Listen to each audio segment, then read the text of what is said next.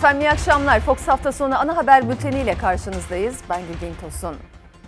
Etiketimiz tarifi yok. Mecliste her 6 vekilden birinin Covid-19'a yakalandığı ortaya çıktı. Hastalığı geçiren bazı vekiller de yaşadıkları süreci anlattı. Bağımsız vekil Cemal Engin Yurt, yaşamayınca anlaşılmıyor, üzerimden tren geçiyor sanki nefes alamadım diyor. AK Partili Vahit Kiler ise ömrümden 10 yıl gitti, bu ağrıların vücut kırgınlığının tarifi yok.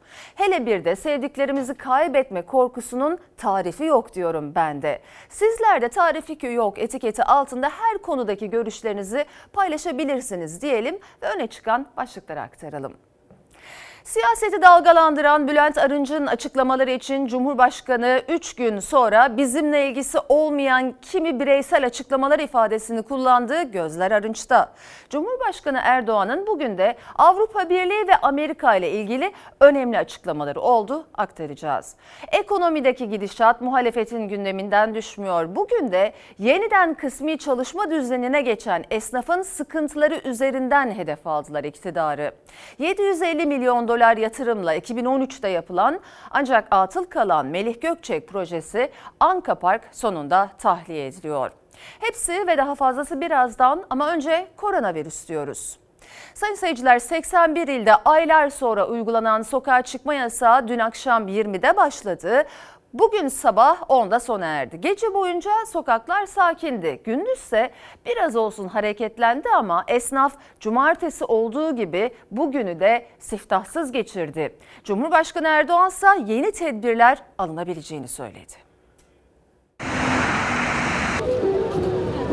İşte yasağın hemen öncesi. Toplu taşıma araçları, duraklar tıklım tıklım. İstanbul'un kalbi Taksim'de restoranların önünde kuyruk. Meydandaysa turistlerin fotoğraf çektirme telaşı vardı. Tüm gün kalabalık olan sokaklar saat 20'yi gösterdiğinde yerini sessizliğe bıraktı. Aylar sonra ilk kez 81 ilin tamamında 14 saat boyunca sokağa çıkma yasağı uygulandı. Cumhurbaşkanı Erdoğan yeni tedbirlerinde sinyalini verdi. Milletimiz bu tedbirlere hassasiyetle riayet ederse inşallah birkaç hafta içinde salgın grafiğinin boynunu yeniden aşağı çevirmeyi başaracağız. Aksi takdirde sınırlamalara devam etmek, hatta belki ilave tedbirler almak durumuyla karşı karşıya gelebiliriz.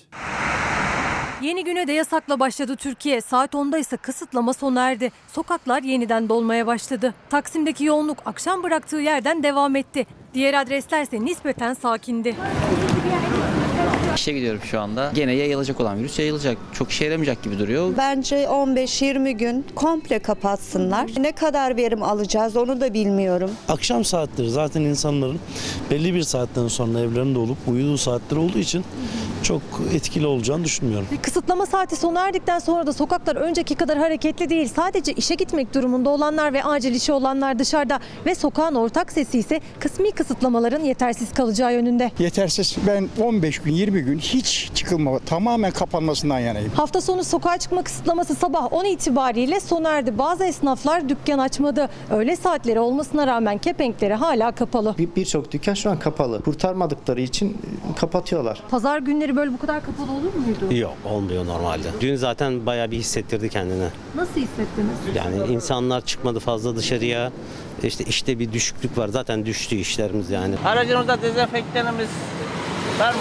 Var şimdi bitti abi. Maske kuruluna göre değil ayrıca. Evet maskemizi evet kapatalım. Yasak bitse de denetimler hız kesmedi. Boğaz Köprüsü'nde uzun araç kuyruğu oluştu. Kısıtlama biter bitmez evden çıkıp direksiyon başına geçenler vardı. Esnafsa cumartesi olduğu gibi pazar gününü de siftahsız geçirdi. Simitler efendim e, duruyor aynen. İnsanlar çıkmadı dışarı. Sabahtan beri bekliyoruz yani. Gece mi e, geziyor virüs? Tam kapanma olmalı bence. Ama e, hükümet e, desteklerse, desteklemezse esnaf e, zor durumda. İstanbul Bakırköy'de bir esnaf lokantasıyız. Normalde bu lokantada 25 kişi çalışıyordu. Şimdi pandemi yasaklarından sonra 4 kişiye kadar düştü. Normalde 30 çeşit yemek olan bu lokantada şimdi 8 çeşit yemek var. O da zaten akşama kadar tükenmiyor. Sadece paket servis ve gel al hizmetle devam ediyorlar ama nereye kadar bu şekilde devam edeceklerini onlar onlar da bilmiyor. Masrafları karşılam karşılamıyor olsa da e, az da olsa bazı arkadaşların eve ekmek götürmesi bizim için büyük bir olanaktır şu anda. Peki nasıl olacak sizce bu şekilde giderse? Yani bu şekilde giderse zaten birçok esnaf kapatacak. E, ki kirasını zaten karşılamıyor. 65 yaş üstüyse hafta içi hafta sonu ayrım olmaksızın 10-13 saatleri arasında dışarı çıkabiliyor. Onlar da tedbirlerin artırılmasını istiyor. Ben de 65 yaş üstü. Tam kapanma olmalı bence. İki günde sadece İstanbul'da sokağa çıkma yasağını ihlal eden 747 kişiye yaklaşık 2 milyon lira ceza kesildi. Genel kısıtlamanın ikinci ayağı yine akşam 20'de başlayacak. Pazartesi mesaisi göz önünde bulundurularak sabaha karşı 5'te yasak sona erecek. Şehirler arası seyahatler ise devam ediyor. Eskortlarımızı herkes hazır etsin. Türkiye genelinde uygulanan sokağa çıkma yasağına birçok ilde uyuldu. Ancak yasağa uymayanlar da vardı. Kimi polisten kaçtı, kimi vatandaşsa yasaklardan haberim yok dese de ceza yemekten kurtulamadı. Polisten kaçan da oldu. Allah aşkına be. Müsaade. Ya işler Neden kaçıyorsun? Bilseydim yemin ederim evden çıkmazdım diyen de. Saklan haberiniz yok muydu? Vallahi yoktu abi yemin ederim. Haberim olsaydı zaten çıkmazdım abi. Yükselişe geçen ağır hasta sayıları artan ölümler sonrası aylar sonra hafta sonu sokağa çıkma kısıtlamalarına geri dönüldü. Denetimler artırıldı. Görevli memuru kimlik vermek zorundasın. Yoksa karakola götürüp kimlik tespiti yapacağım. Türkiye genelinde büyük çoğunlukla yasaklara uyuldu. Ancak birçok kişinin de kafası karışıktı. Saati şaşıran, yasaktan haberim yoktu diyenler vardı. Ancak cezadan kurtuluş yoktu. Abi ceza yazıyorsunuz bize ya. Biz, biz bir şey yapmadık ki kimseye ya. Bursa'da alkol alan kişi uygulama yapan polis ekiplerine yakalandı. Ehliyetini ve kimliğini vermek istemeyen sürücü araçtan inip kaçmaya başlasa da fazla uzaklaşamadı. Yasak var haberiniz yok muydu? Vardı. Yaşanan kovalamacanın ardından yakalanan sürücüye alkollü ve ehliyetsiz araç kullanmak, polisin dur ihtarına uymamak ve sokağa çıkma yasağını ihlal etmek suçlarından toplam 6277 lira para cezası kesildi. Biz de bu vatan evladıyız abi. Bin lirayı nereden ben kazanacağım? Nereden kazanacağım ben bin lira? Alın beni abi. Ha, alın götürün beni ya. Düzce'de sokağa çıkma yasağına uymayan 5 kişiye açık alanda sigara içmekten, ehliyet bulundurmamaktan ve polisin dur ihtarına uymamaktan 20.104 lira ceza yazıldı. Polise direnen bir kişi gözaltına alındı. Bursa'da kısıtlamaya uymayan gençler polisin siren ve ışıklarını görünce böyle kaçtı. Sokağa çıkma kısıtlamasından muaf tutulan çiftçilerse sabahın ilk ışıklarıyla tarlasına koştu. Kilis'te Demirışık köyündeki çiftçiler zeytin hasadı yaptı. Vatandaş mahsulünü yerde bırakacak değil. O yüzden çok iyi oldu.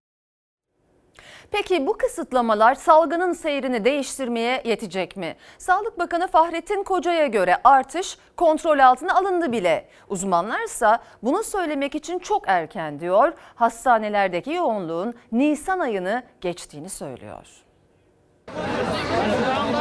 5000 rakamını biz en son biliyorsunuz Nisan ayında görmüştük. Şimdi Nisan'da gördüğümüz pik değerini geçmiş olduk bu süreçle beraber. Günlük vefat sayımızda da artık yüzü geçmiş durumdayız. Hızlı bir gidişat içerisindeyiz. Vaka sayısı açıklanmıyor ama 5532'ye ulaşan günlük hasta sayısı da alarmın boyutunu göstermeye yetiyor. Son 24 saatte hastanede tedavisine başlananların sayısı ilk kez bu kadar yüksek. Koronavirüs nedeniyle 135 kişi daha yaşamını yitirdi. Salgının başından bu yana Türkiye'de 12.219 kişi virüse yenik düştü. Sağlık Bakanı Fahrettin Koca tedbirlerin özellikle de İstanbul'da işe yaramaya başladığını söylese de uzmanlara göre etkisini görmek için en az bir hafta süre lazım. İstanbul sağlık yöneticileriyle yaptığımız değerlendirmede çabalarımızın sonuç vermeye başladığını gördük. Artan test sayıları, filyasyon hızı, sağlık çalışanlarının yoğun emeği ve tedbirlere gösterilen uyumla daha iyi bir noktadayız. Artış kontrol altında. Dünle bugün arasında bir fark söz konusu değil aslında. Türkiye genelinde bu önlemlerin etki olup olmadığını 7-8 güne kadar ancak konuşmamız gerekiyor. Yani dün akşam başladı biliyorsunuz ilk kısıtlama. Toplum Bilimleri Kurulu üyesi Profesör Doktor Mustafa Necmi İlhan'a göre Nisan ayından da vahim şu an hastanelerdeki durum. Tedbirlerin etkisi ise günler sonra görülebilecek. Eğer yetersizse ek tedbirler için biraz daha geç kalınmış olacak. Yoğun bakımda da ciddi anlamda hastamız var ağır hasta olarak adlandırabileceğimiz. Tabi bu sürece baktığımızda gerçekten şu an çok da iyi gitmediğimizi söylemek doğru bir yaklaşım olacaktır. Profesör İlhan'a göre özellikle çalışanlar risk altında. Toplu taşıma araçlarını kullanıyor, hem virüsü yayıyor hem de virüse yakalanıyorlar. Toplum Bilimleri Kurulu üyesi İlhan'ın önerisi okullar uzaktan eğitimdeyken boşta kalan servis araçlarının işçilerin kullanımına açılması. Hazır bu kadar servis var, hazır bu kadar boşluk varken kaynakların akılcı yönetimi düşünmek gerekiyor. Acaba bu kaynaklar Büyükşehir Belediyeleri tarafından finanse edilip servisler yoğun hatlarda normal vatandaşın kullanımına sunulabilir mi acaba toplu taşıma olarak? Böylece hem toplu taşımada koronavirüs bulaşma riskini azaltırız hem de bu süreç dahilinde iş bulamayan, gelirleri azalan servisçiler için de bir ek kaynak sağlanır diye düşünüyorum.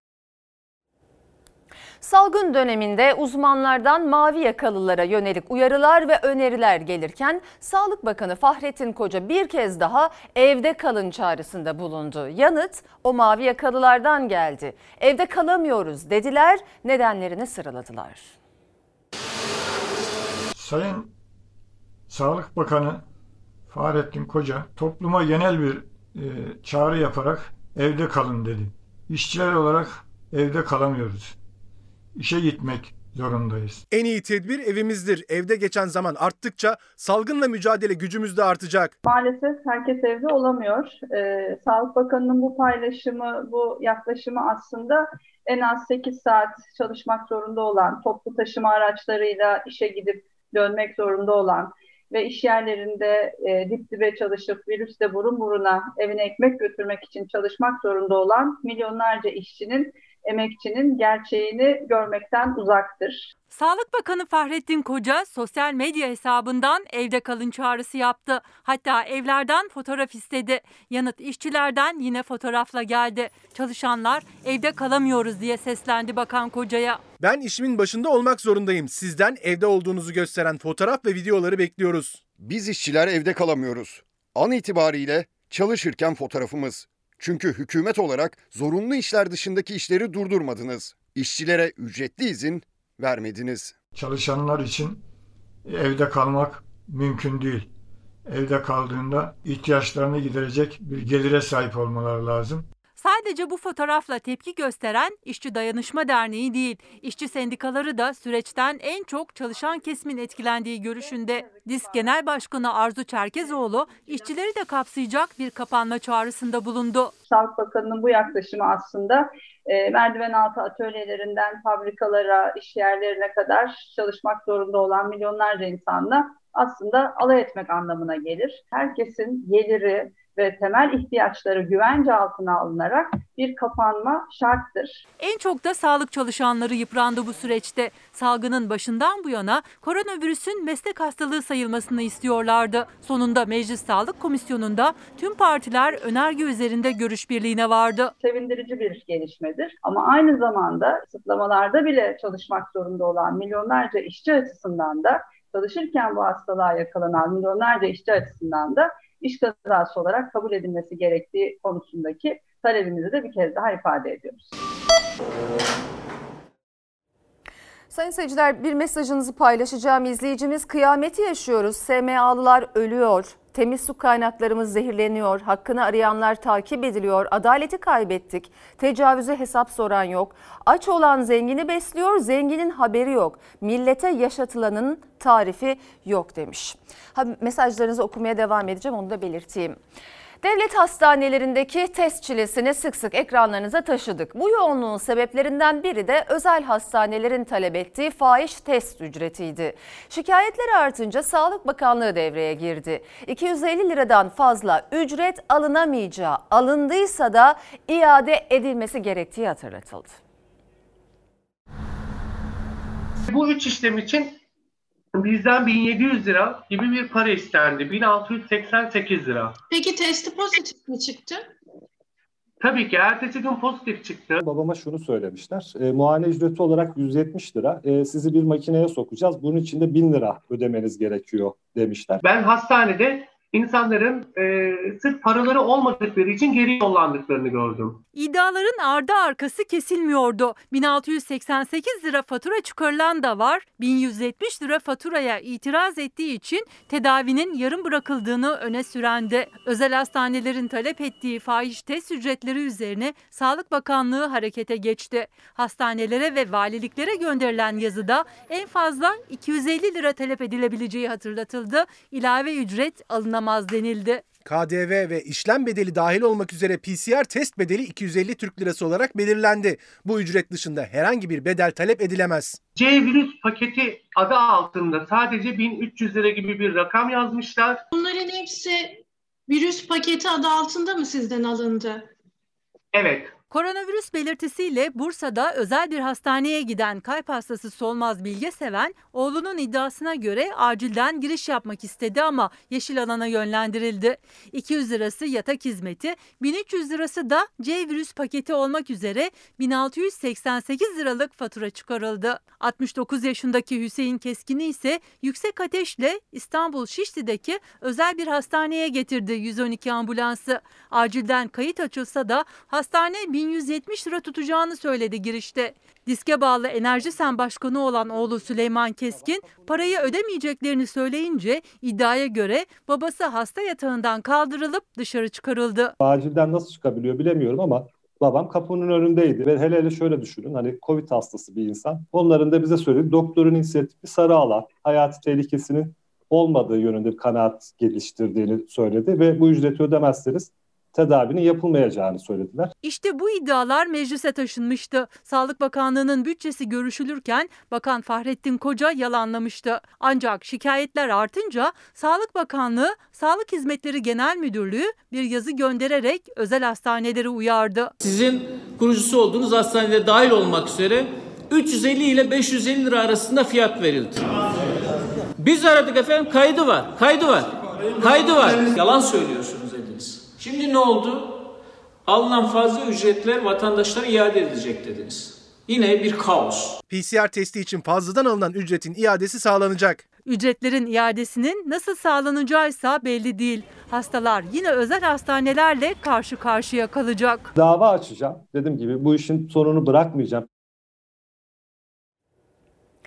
Avrupa Covid-19 kabusunda yeni bir tehlikeyle karşı karşıya. Dünya Sağlık Örgütü'nün Covid-19 özel temsilcisi David Nabarro, hükümetler önlem almazsa 3. dalgayla karşılaşabiliriz dedi. Son 24 saatte 475 kişinin hayatını kaybettiği komşu İran'da ise salgının yayılmaması için yeni tedbirler alındı.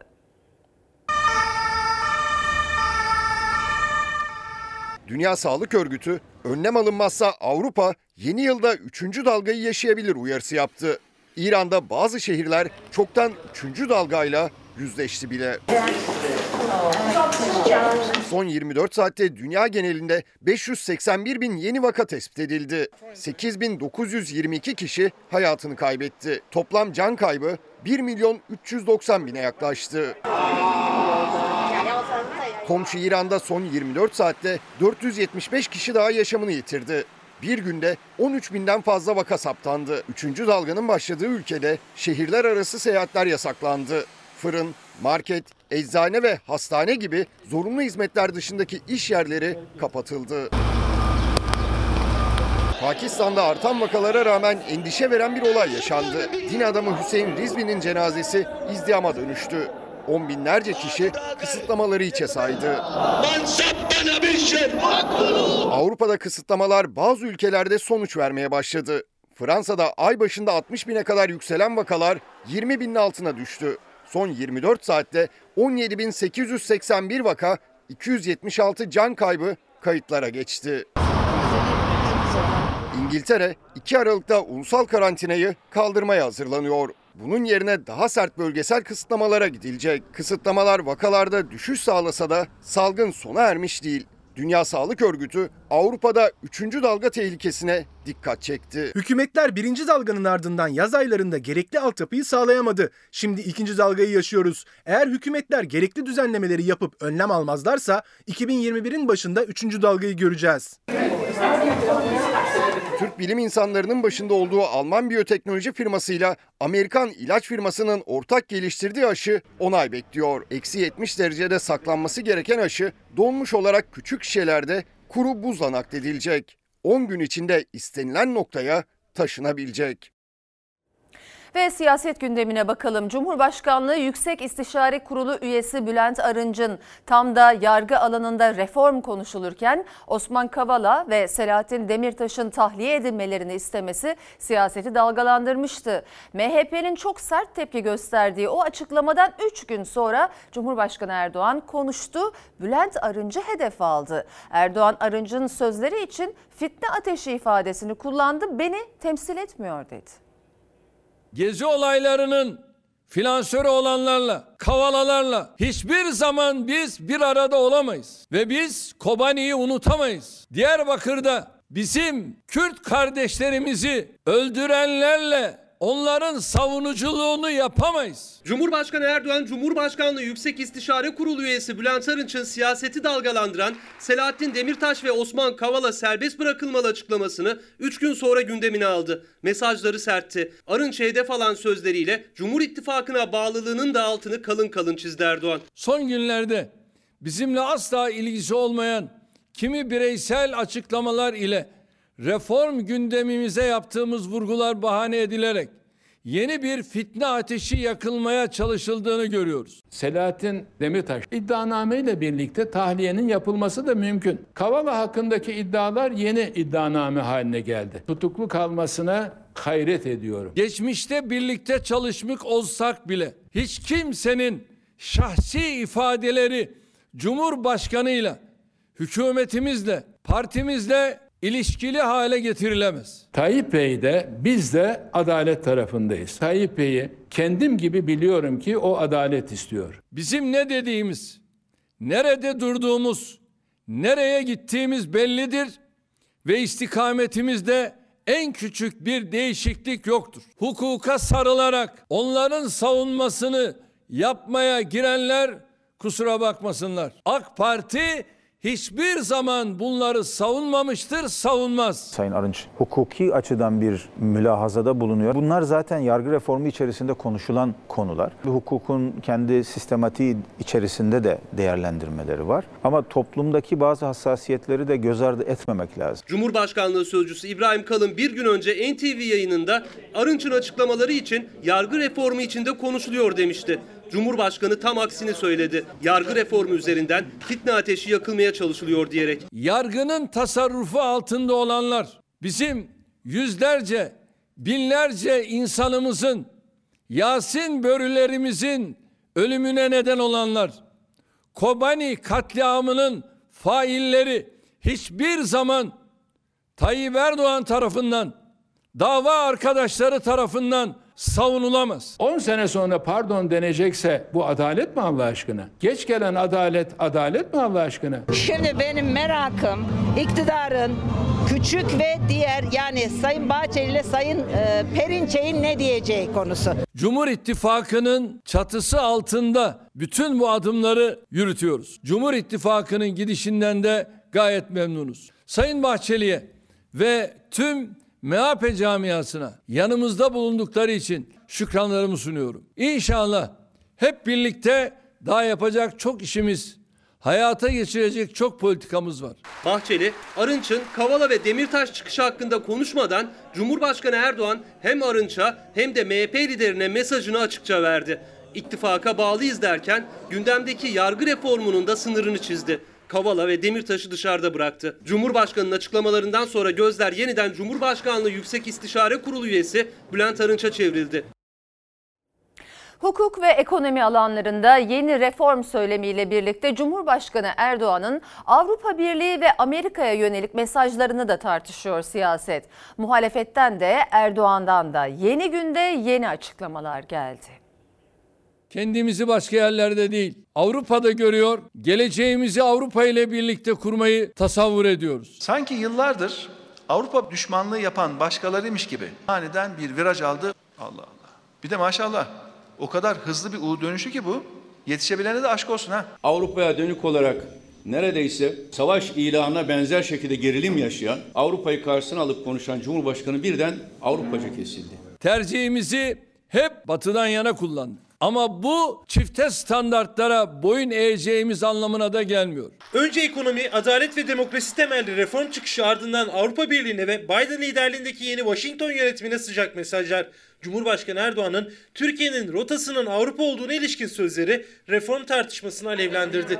Muhalefetten yükselen seslere Erdoğan yeni günde yanıt verdi. Şu ana kadar Avrupa Birliği üzerinden eee diye bağıran gazetecimsi arkadaşlar ne yapacak çok merak ediyorum. Valla aptala döndü insanlar. Hiçbir ülkeyle, hiçbir kurumla, diyalog yoluyla çözülemeyecek sorunumuzun olmadığına inanıyoruz. Sayın Erdoğan biraz yavaş. Bakın sizin peşinizden bol bol yandaş gazeteci var gelen. Bolca troll, pelikan, melikan, çeşitli kuş sürüleri var bir de. Böyle hızlı manevra yaptığınızda viraj alamayıp kaza yapıyorlar. Sağa sola savruluyorlar. Türkiye'nin savunma ihtiyaçları konusundaki hassasiyetine saygı gösteren bir Amerika ile bölgesel ve küresel düzeyde yapabilecek çok işimiz olduğunu düşünüyoruz. Trump iktidarda olacak, otoriter eğilimlere yöneleceksiniz. Sonra Biden iktidara gelecek, demokrasiden bahsedeceksiniz. Bunun adı bağımlılıktır. Türkiye'yi dışarıya şikayet ederek başka ülkelerin yönetimlerine bize nasıl ve nerelerden saldıracaklarının akıllarını vererek siyaset yaptığını sananların sonu hüsran olacaktır. Amerika Başkanı seçilen Biden'dan ilk beklentimiz hukukun üstünlüğüne demokrasiye vurgu yapması diyen Kılıçdaroğlu'nun dış politika danışmanı Ünal Çaviközü de isim vermeden hedef aldı Erdoğan.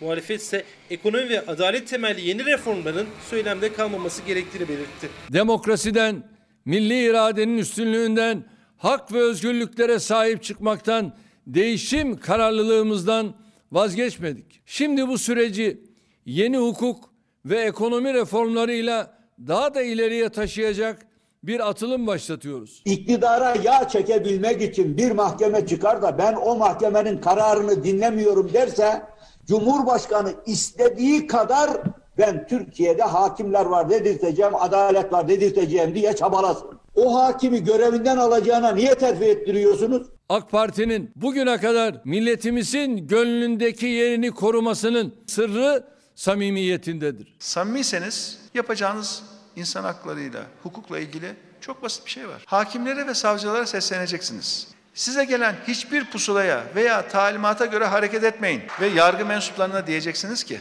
benden de size artık bir talimat gelmeyecek. Anayasaya bağlı kalın, yasalara uyun, vatandaşın hakkını devlete karşı da koruyun. Muhalefetin samimiyet testi dediği reformların kapsamı ne olacak detay yok. Organize suç örgütü liderliği suçlamasından hapis yatan Alaaddin Çakıcı'nın CHP lideri Kılıçdaroğlu'nu tehdit etmesi hakkında Cumhurbaşkanlığından ilk açıklama geldi. Sözcü İbrahim Kalın tehdit kabul edilemez derken MHP lideri Devlet Bahçeli'nin Çakıcı'ya sahip çıkan açıklamalarına ise eski dostluklarından kaynaklanan söylemler dedi. Türkiye'de e, kimsenin kimseyi bu şekilde tehdit etmesi hukuk devleti normları açısından kabul edilebilir bir şey değil. Organize suç örgütü liderliği suçlamasıyla uzun süre cezaevinde yatan Alaaddin Çakıcı'nın CHP lideri Kemal Kılıçdaroğlu'na yönelik tehdidi hakkında Cumhurbaşkanlığından ilk açıklama. Erdoğan sessiz ama sözcüsü konuştu. Sayın Kılıçdaroğlu o konuda şikayette bulundu.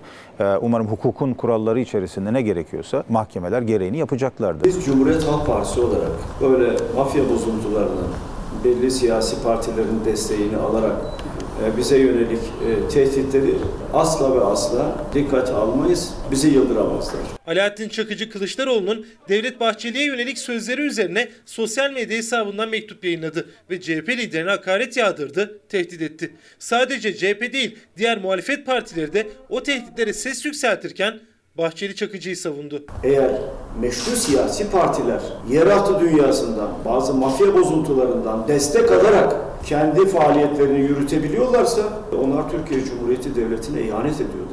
CHP Genel Başkanı'nın hakaret ve hıyanetlerine tepki gösteren değerli ülküdaşım Alaaddin Çakıcı'ya mafya bozuntusu demek, yeraltı dünyasının karanlık yüzü suçlaması getirmek, müfterilik, seviyesizlik, rezilliktir. İnfaz yasasıyla ve müzakerelerle dışarı çıkan, geçmişte mahkemede Sayın Cumhurbaşkanı hakaret ederek ifade vermiş organize suçlardan suçlanan birisi, Türkiye Ana Muhalefet Partisi liderine ağır tehditler ve hakaretlerde bulundu. mafyanın, çetelerin, karanlık güçlerin kol gezdiği bir dönemde şu anda çıkmışlar hukuk reformundan bahsediyorlar. Sayın Bahçeli'nin Çakıcı ile eskiye giden böyle bir tanışıklığının, dostluğunun olması da e, onun e, belki bir vefa duygusuyla söylediği bir şey. Çakıcı'nın CHP liderini tehdidinden günler sonra Cumhurbaşkanlığı Sözcüsü İbrahim Kalın NTV yayınında konuştu. Kılıçdaroğlu'nun tehdit edilmesi kabul edilemez derken Bahçeli'ye de hukuk hatırlatması yaptı. Alaaddin Çakıcı ülke ve millet sevdalısı bir ülkücüdür. Alaaddin Çakıcı benim dava arkadaşımdır. Kişisel hukukla hukukun ortaya koyduğu normlar arasında bir çatışma olmaması gerekir. Burada son tahlilde bir hukuki süreç başladı. Bununla ilgili biz de izleyeceğiz yani nasıl mahkemenin karar vereceğini. CHP lideri suç duyurusunda bulunmuştu. Alaaddin Çakıcı hakkında soruşturma başlatıldı. Yargı süreci devam ediyor. Cumhurbaşkanı Erdoğan da bir siyasi parti genel başkanının tehdit edilmesine karşı sessizliğini koruyor. Bir izleyicimiz insanın canı ile ekmeği arasında seçim yapmak zorunda kalmasının tarifi yok demiş. Bir diğer izleyicimiz Emine Hanım sağlık çalışanlarına destek şart. Covid-19 meslek hastalığı sayılmalı sağlık çalışanlarının yükünün tarifi yok demiş. Komisyondan geçti meclisten geçmesi bekleniyor. Sağlık Bakanı da bu konuya destek veren bir açıklama yaptı bunu belirteyim. Efendim şimdi araya gideceğiz ama aranın ardından ekonomiye dair önemli başlıklar var. Hepimizin cebini ilgilendiren önemli haberlerimiz var. Birazdan görüşmek üzere diyelim. Efendim yeniden merhaba Fox Ana Haber devam ediyor. Hükümetin pandemi nedeniyle aldığı tedbirler, yeni kısıtlamalar en çok küçük işletmeleri etkiledi. Muhalefet de ekonomiye dair eleştirilerini esnafın sıkıntısı üzerinden örnekler vererek anlattı. Ya dükkanlar kapalı, ekmek kapısına kilit vuruluyor. Hala vatandaştan vergi toplamanın derdindesiniz. Esnaf kan alıyor kan. Müsebbibi de esnaf değildir. Milletin dar kaynaklarını ekonomi cahili bir bakanın elinde harcayıp esnaftan bunları esirgeyenlerdir.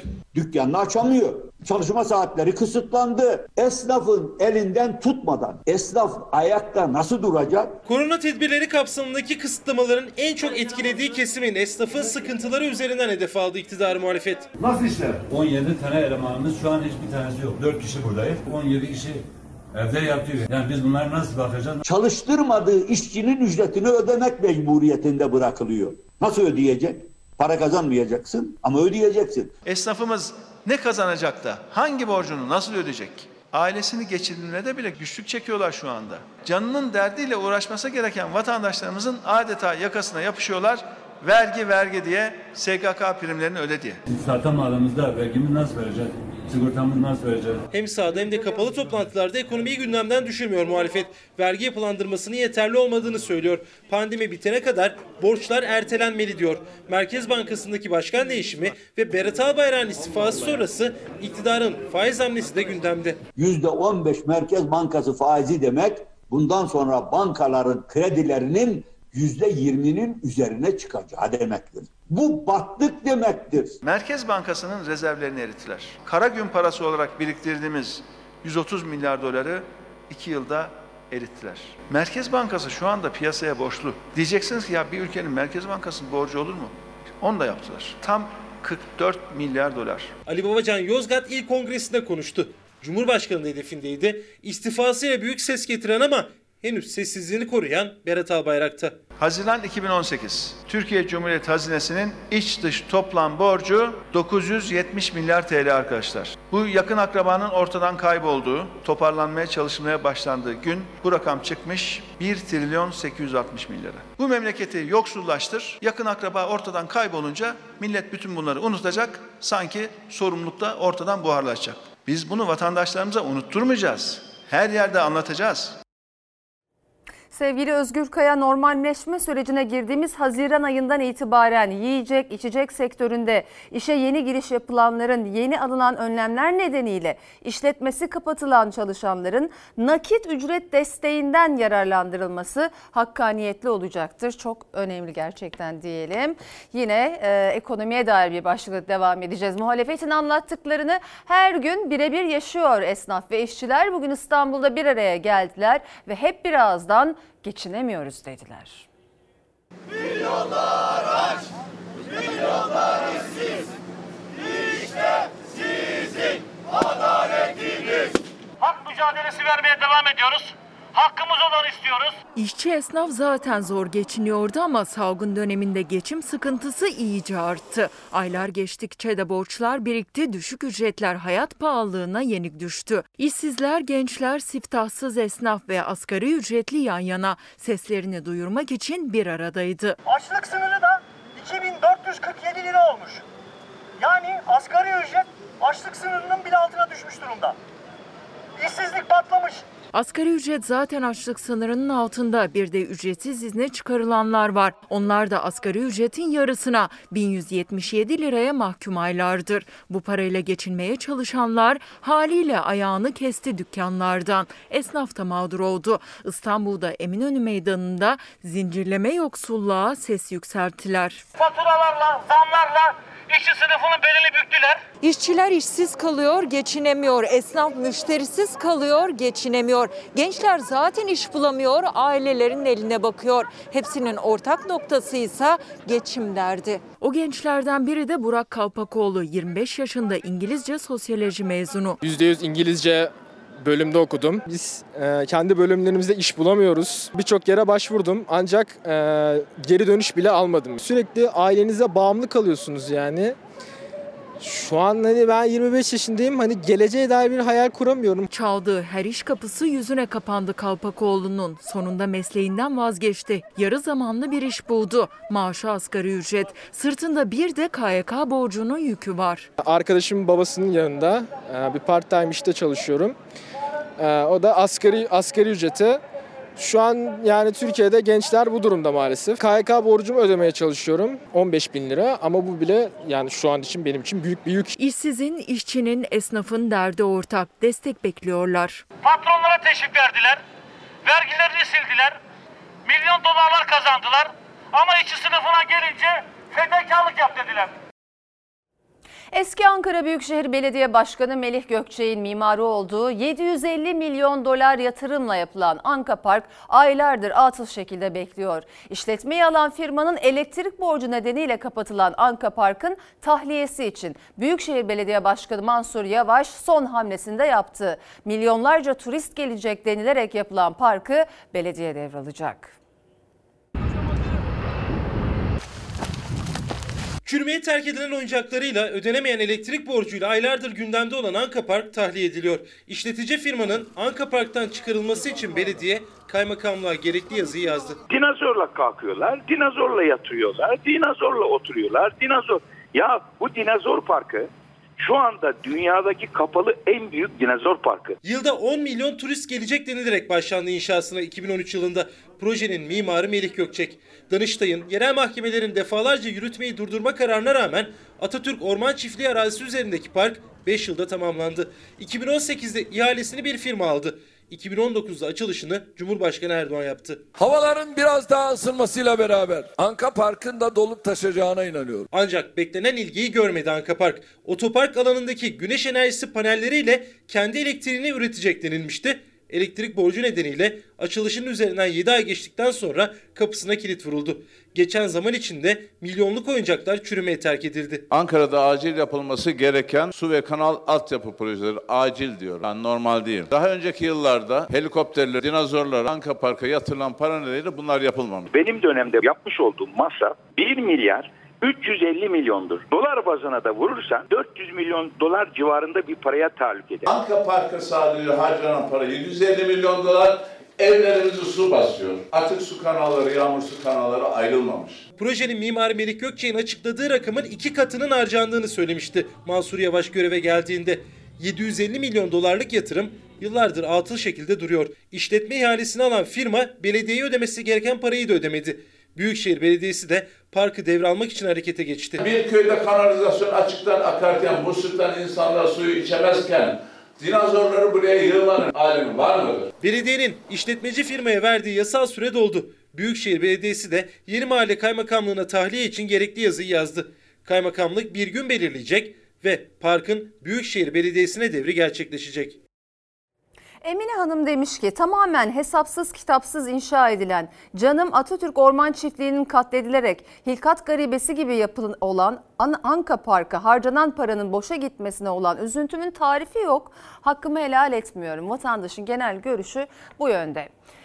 Sayın seyirciler bu kez de lise mezunu gençler bir umutla KPSS'de ter döktü. Ancak amaçları artık hayallerinin peşinden koşmak değil, meslek ayrımı yapmaksızın güvenceli iş arıyorlar. Neden KPSS? Hayatımızı kurtarmak için. Nasıl kurtaracak? Memur olarak Atanamazsanız yapacak bir şey yok. Özel sektörde hayatımızı çürütürüz. Peki iş bulabileceğinize inanıyor musunuz atanamazsanız özel sektör? Umut fakirin ekmeği. İhtimaller öyle çok ki KPSS'de başarılı olurlarsa atanmayı bekleyecekler. Atanamazlarsa memuriyet hayalini bir yana bırakıp özel sektörde iş bulmayı deneyecekler. Tüm bu ihtimallerle girdi sınava lise mezunları. Üniversite diploması bile yeterli olmazken onların işi daha zor. Şansımı deneyeyim dedim. Belki bir kamu personeli hani bir iş bilmiyorum yani bakalım hayırlısı. Atanacağınıza dair eğer kazanırsanız var mı umudunuz? İnşallah bekliyoruz. Gençler bu kadar mı umutsuz? Yani Türkiye işte. Üniversitede bitiriyorlar, işsiz kalıyoruz biz de. Hani işsizlikten dolayı. Üniversite mezunları bile iş bulamayınca lise mezunları devlet kapısı güvence kapısıdır diyerek sınavdalar. Sıra atamaya geldiğinde ise o kısmını düşünmek bile istemiyorlar. Atanamayanlar da çok. Zorlayıcı bir süreç. KPSS orta öğretimde bu kez lise mezunları ter döktü. Geç kalanlar sınava alınmadı. 15 dakika vardı ama. 15 yazıyordu. Ya 2 dakika olmuş bir şey olmaz abi ya. Yaşım 18. Geleceğe dair atanırsam devlet memuru, atanamazsam özel sektörde eleman. Hayırlısı bakalım. Peki üniversite? Üniversite düşünmüyorum. Neden? Direkt devlet memuru. Üniversiteye gittiğimiz zaman zaten geleceğimiz fazla belli değil. Yani KPSS'de kazanırsak devlet memuru oluruz. Geleceğimiz belli olur. Gençler kariyerden de hayallerinden de vazgeçti. Amaçları sadece güvenceli bir iş. Bunun için meslek de seçmiyorlar. Sınavı geçip atanmayı umut ediyorlar. Günümüzde tabii iş imkanları biraz zor ama kısmet diyelim. Şu dalda e, bir şeyler yapabilirim e, diyemiyorum maalesef. Önümüzü görebileceğimiz bir alan yok diye düşünüyorum. Memurluk olabilir veya bekçilik gibi en azından bir şekilde ilerleriz diye düşünüyorum. Salgın döneminde kadına şiddet, kadına yönelik şiddet de arttı. Sene başından bu yana 269 kadın cinayete kurban gitti. Kadınlar cezalar artırılsın ve etkin bir şekilde uygulansın diye eylemdeydi. Kadın cinayetlerini durduracağız. Kadın cinayetlerini durdurmak mümkün. Bunun için cezasızlığa bir son vermek gerekiyor. Kadınları etkin bir şekilde korumak gerekiyor. İşe göndermiştim ben kızımı. Cenazesini aldım o gün akşamleyin. Yanan annelerin yüreği ahlarla vahlarla yanarken gözyaşı dökerken adalet aradık. Nerede bizim ülkemizde adalet? Evladını kaybeden anne de oradaydı. Acılı ailelerin yanında olmak isteyen kadınlar da. Kadın cinayetleri son bulsun diye hep birlikte ses yükselttiler. Çünkü salgınla birlikte kadına şiddet de arttı. Karantina ile birlikte kadınlar evlere hapsedildi ve o evler kadınlar için aslında en tehlikeli oldukları yerlerdi. Öldürülen kadınların yarısından fazlası büyük oranı evlerinde öldürülüyorlar ve en yakınlarındaki erkekler tarafından öldürülüyorlar. Yılın başından bu yana 269 kadın cinayete kurban gitti. Koronavirüs salgını ile birlikte daha da artan bu cinayetlere dikkat çekmek için kadınlar İstanbul Kadıköy'de eylemdeydi. Biz aileler olarak e, bu kadar kadının yanımızda olması bizim için çok gurur verici. Şiddetle mücadele edebilmek için önce yasalarımızı değiştirebilmemiz ve ağırlaştırabilmemiz gerekiyor. Bunun için mücadele ediyoruz. Sosyal mesafeli maskeli eylemde kadınları her türlü şiddetten koruyan İstanbul Sözleşmesi'nin uygulanması için bir kez daha çağrıda bulunuldu. Çözümün İstanbul Sözleşmesi'nde olduğunu düşünüyoruz. İstanbul Sözleşmesi tartışmalarını kadınlar mücadeleleriyle meydanları doldurarak geriletti, püskürttü. Şimdi hep birlikte uygulatmak için elimizden geleni yapacağız. Sayın seyirciler biz bültenin sonuna geldik, yaklaştık ama önemli bir hatırlatmam var. Bu gece saat 20 itibariyle yani 2 dakika sonra sokağa çıkma yasağı başlıyor. Yarın saat sabah 05'e kadar devam edecek. Bunu belirtmek istedim. Ve Fox Yine iddialı bir yapımı izleyicisiyle buluşturuyor. Nurgül Yeşilçay, Mert Fırat ve Yurdaer Okur'un başrollerde olduğu Kefaret hemen şimdi ilk bölümüyle ekrana gelecek. Zülfü Livaneli'nin gerçek hayattan esinlenerek yazdığı hikaye özel bir ortaokulda müzik öğretmenliği yapan iki çocuk annesi Zeynep'in rüya gibi hayatının bir anda değişmesini konu alıyor. Yeni dizimiz Kefaret'i nefesinizi tutarak izleyeceksiniz. Yeni bölümü iple çekeceksiniz diyelim. İyi akşamlar efendim. İyi bir gece, iyi bir hafta geçirmenizi diliyorum. Hafta hafta içinde Selçuk Tepeli sizlerle birlikte olacak. Hoşçakalın. Can feda bir tek dostuma her köşesi